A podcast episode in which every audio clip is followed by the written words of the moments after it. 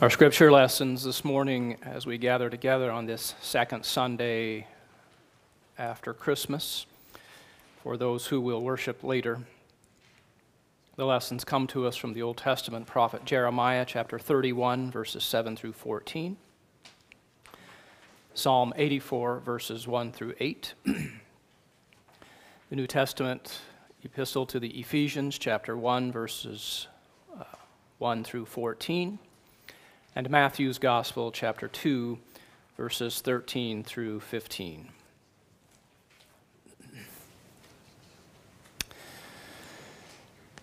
Well, we find ourselves today deep into the heart of the 12 days of Christmas. It's a time of great joy. It's a time of feasting on delicious holiday food and all of the holiday treats that come to us at this time of the year.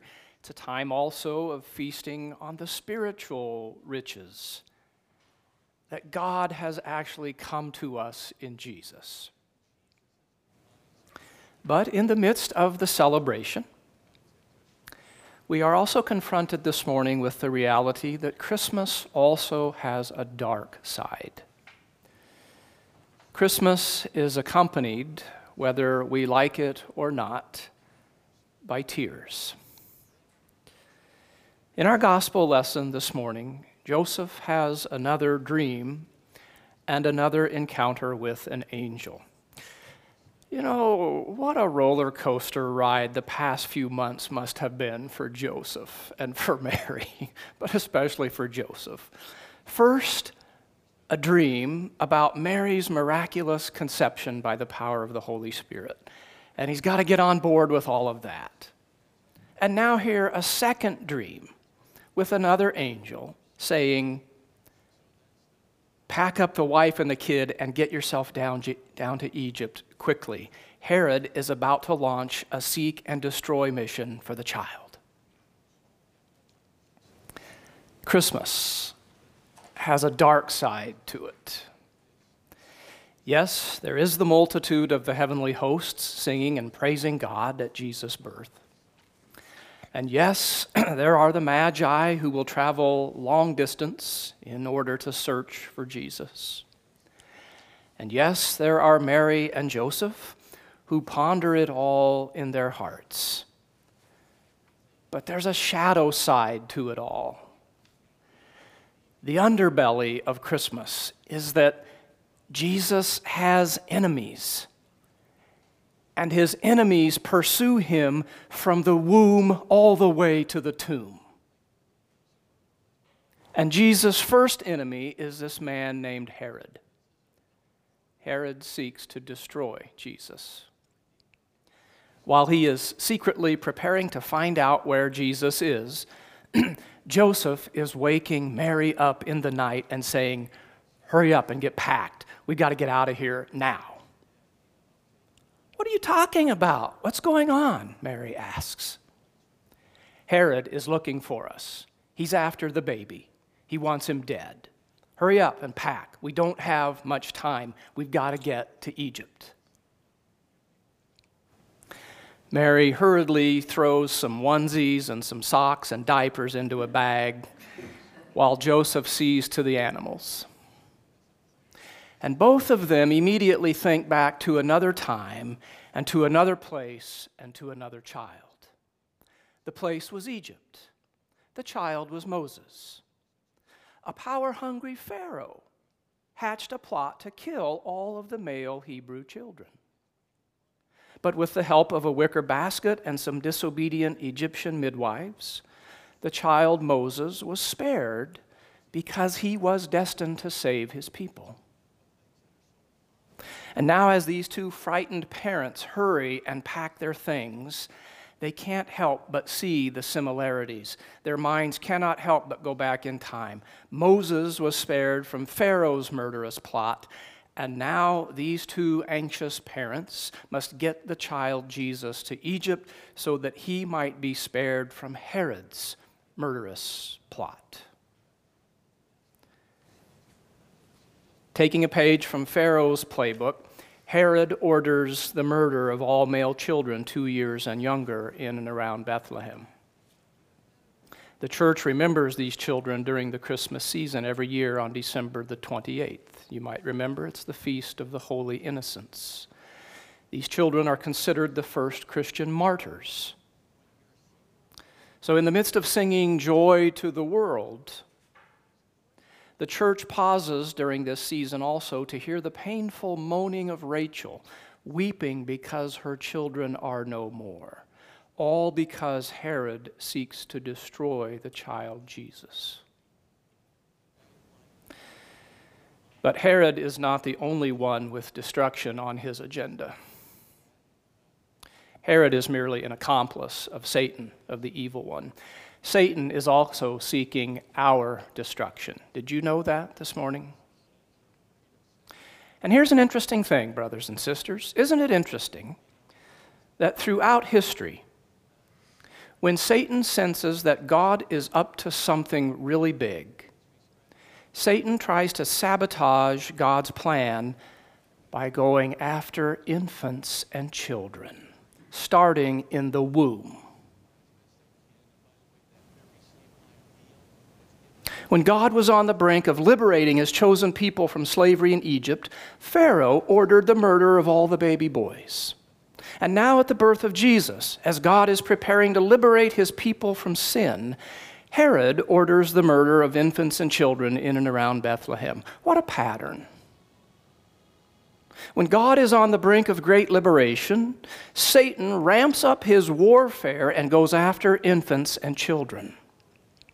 And his strategy is the same with us. When you have something that works, you don't change it. He is on a search and destroy mission, and that mission is centered around our kids. So perhaps all of us today, parents, grandparents, all of those who will be parents at one point. Perhaps all of us can hear the voice of the angel today as the angel calls to us and says to us, Get your kids, get your children, and flee from the enemy's pursuit. Flee to the refuge of the church. Run from the culture that is trying desperately to squeeze our children and us into its mold. Get into the church, the ark of safety. Saturate yourself with the scriptures. Avail yourselves and your children of every opportunity for spiritual formation. Pray without ceasing. Get into the church and put on the full armor of God. Your enemy is prowling about like a roaring lion, seeking those whom he can destroy and devour. And he starts with infants and children. He pursues them from the womb to the tomb, just like he did with Jesus.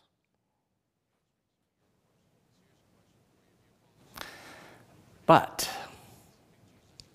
God protects Jesus from Herod's murderous plot. In the pitch black darkness in the middle of the night, Joseph puts his worn out wife on a donkey with their son. And he wraps them tightly in blankets, hiding the baby, I'm sure, as much as possible. And they set out quietly on their journey, listening for the sound of hoofbeats that could approach at any moment. There are no Google Maps. There is no GPS except the overhead stars. The journey is long and it is hard. But God protects these weary travelers and their precious human cargo. God walks out ahead of them all the way down to Egypt. God protects Jesus from Herod's murderous plot until Herod is no more. As Matthew tells it here, God's protection of the child is a fulfillment of prophecy. Matthew is quoting the prophet Hosea here. Hosea said, Out of Egypt I have called my son. Hosea was looking back to the founding of the covenant community of Israel when God called his firstborn son, Israel, out of slavery in Egypt. And Matthew sees that event here as pointing forward now to this event where God rescues his beloved son from the tyrant Herod and later brings him out of Egypt. Matthew sees Jesus here as a new Moses, whose life is spared as an infant so that he may later lead God's people out of their slavery to sin and into their freedom. God protects Jesus from Herod's murderous plot. He saves him from death at the hands of Herod in order that he may fulfill his destiny by dying later at the hands of Pilate. These little children, the holy innocents, died in Christ's stead so that he might die later in ours.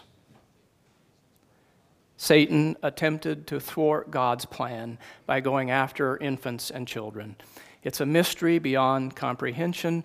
It's a mystery that leads us into suffering but it is a suffering that always ends in glory. And the dark side of Christmas reminds us of this and filters it through our own experience. Jesus came unto his own, and his own did not receive him. The light entered the world, but as we know, the world loves darkness more than light. Herod seeks to kill the very light of God that has come to heal him and save him. But God's light is stronger than the darkness. And God protects Jesus from Herod's murderous plot. And in the same way, God gives us grace and power to survive Satan's murderous plot against us and our children. I don't know where you may be this morning. You, you may be here this morning and you may be faced with enormous challenges today. You, you may be confronted with suffering at every turn. You may be stricken with illness or the loss of a job. You might be shunned and rejected by your family because of your walk with Christ. You might be here this morning and you might have witnessed things that make you ask the question why does God treat in such a peculiar way the creatures that He loves so much that He sent His own Son to them?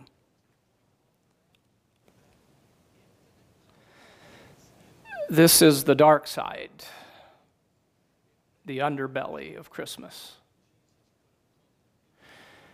But through it all,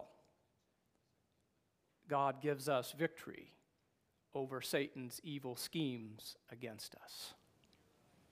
He calls his son out of Egypt to come and to lead us home. And as we journey with him, we are tempered and we are refined by hardship. We are plunged with him into the mystery of suffering. But it is a suffering that always ends in glory. So, as we come to the table of the Lord this morning, we come rejoicing in the miracle of Christmas. But we also come and we understand that we do not rejoice in Jesus' birth for its own sake. We rejoice in Jesus' birth because of what he came to do. The enemy pursued him from the womb all the way to the tomb, but could not thwart God's loving and sovereign purpose. Out of Egypt, God called his son to feed us with himself and to lead us all the way home. And that is the glory and the miracle of Christmas. In the name of the Father, and of the Son, and of the Holy Spirit. Amen.